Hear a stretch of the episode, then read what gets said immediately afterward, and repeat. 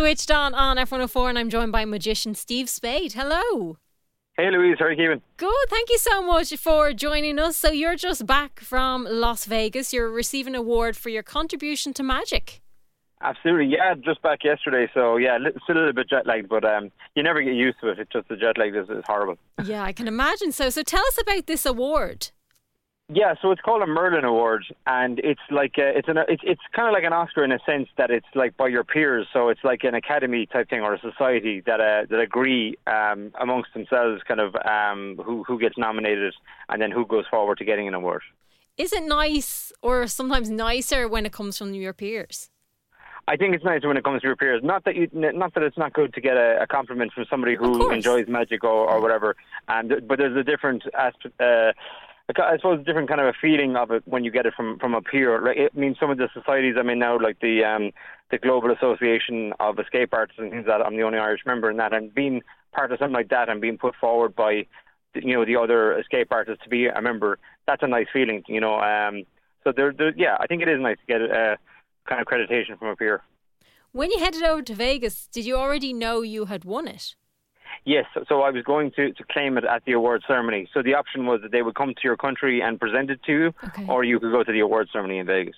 Oh, very nice. You'd have to go to Vegas, I think, and experience the whole thing. You couldn't turn down a trip to Vegas. No, 100% not. I'd be going down to check your temperature to make sure you're okay. That's it. And as soon as you get there, you got to check your temperature too, because it's like over 100 degrees every day. Oh, it was just unbelievable. And as being a pasty Irishman, it was kind of a nightmare for the first day or two. I can imagine just adjusting. Trying to get used to it. Yeah, absolutely. It felt like a stunt all on itself. But no, it was a great experience, and it was amazing, obviously, to be nominated back in March, and then I got word that I was going to get the award on the end of May, and then the award ceremony is in August. So. Oh, very cool. So when you're over there, there was other magicians over there as well, wasn't there? Yeah, absolutely. So there was 20 other people getting awards on the night, and then there was a kind of a lifetime achievement type award for a magician called Rocco Silvano, who is a world champion magician that has won FISM and other awards for his magic contributions over the years as well. And for magicians who know, he creates a lot of magic as well, and he develops kind of lectures and stuff and tours the world doing that. So he was at the awards night, and I'd spoken to him before on our own podcast and things like that during the pandemic, actually. And it was great to actually meet him in person then. Then he invited us to a show that he was doing the next night. So once you met one person, they were inviting you to the next thing, and it just became pandemonium. But that's what Vegas is. You just have to kind of roll with it. What is it like going to the show of another magician? You know, it was actually great because his style of magic is different than mine, and a lot of magicians' styles are different, so you can enjoy it in a different way. He does a lot of like manipulation stuff, and his act is like to music and stuff, so it's a lot different than...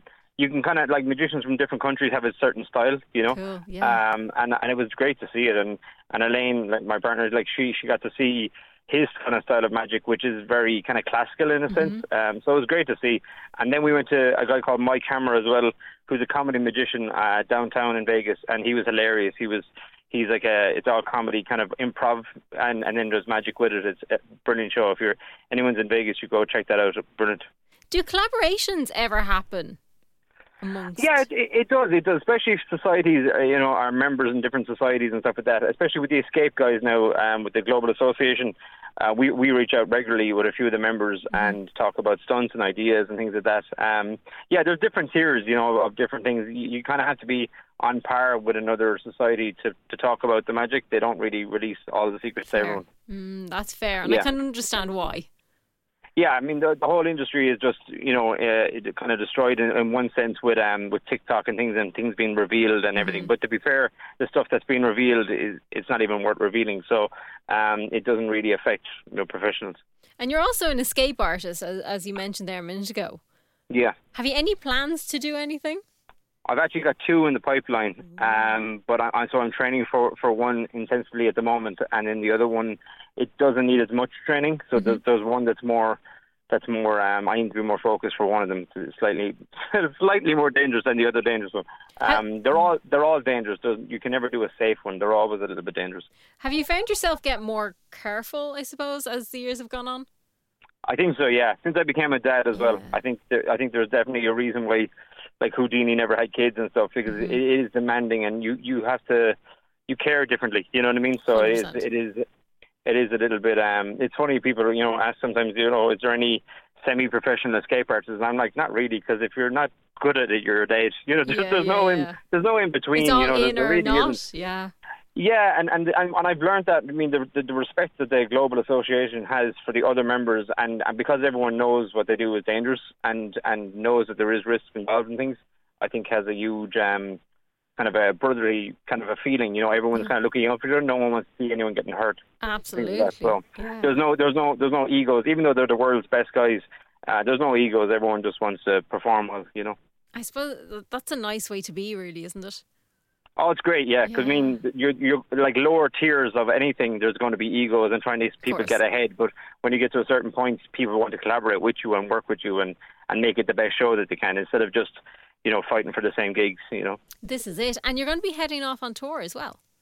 Yeah, so I'm going to tour now before Christmas. So it'll be a short enough tour, but we're going to blanket Ireland. We're going to get to all the main venues. So it should be fun. Excellent. I must congratulate you as well, because you got engaged over in Vegas. I did get engaged in Vegas, which was scarier than any stunt or anything I've ever done in my life. The nerves were definitely there, and normally I wouldn't even be nervous for anything. But yeah, it was there. It's just the, you know, all the questioning of, like, you know, is it the right ring? Is it this? Is it that? And is it the right place? But so I ended up doing it at the Bellagio Gardens. There's a conservatory and the gardens as part of the hotel. And they change it 4 times a year. So it was Mother Nature was the kind of style that they had. I think it was perfect, and it worked really well. And she said yes. That's always a good thing. Well, that's always a good ending for sure. That was it. Yeah. So it was, Vegas was full of surprises, and then luckily enough we got to see David Copperfield just before we got home, and someone had gotten word to his assistant that we were there, and they came over to our table and gave us backstage passes, so we got to meet him right after the show, which was like a childhood kind of a dream thing for me.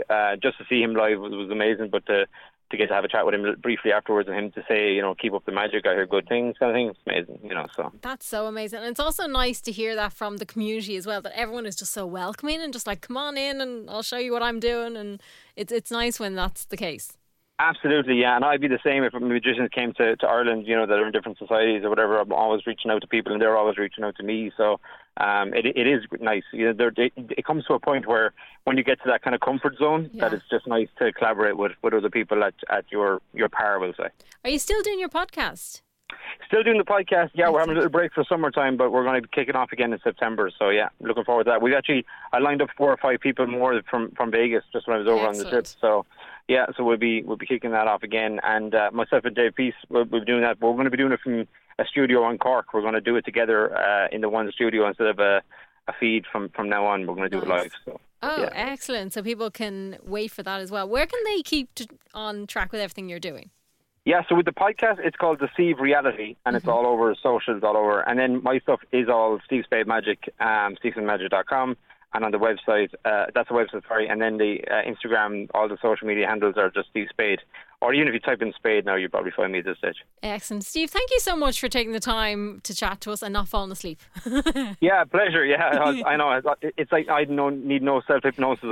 I'll probably just pass out anytime soon. At this point, yeah, with the jet lag. But thank you so much. Thanks, Louise. Pleasure as always. Bye-bye.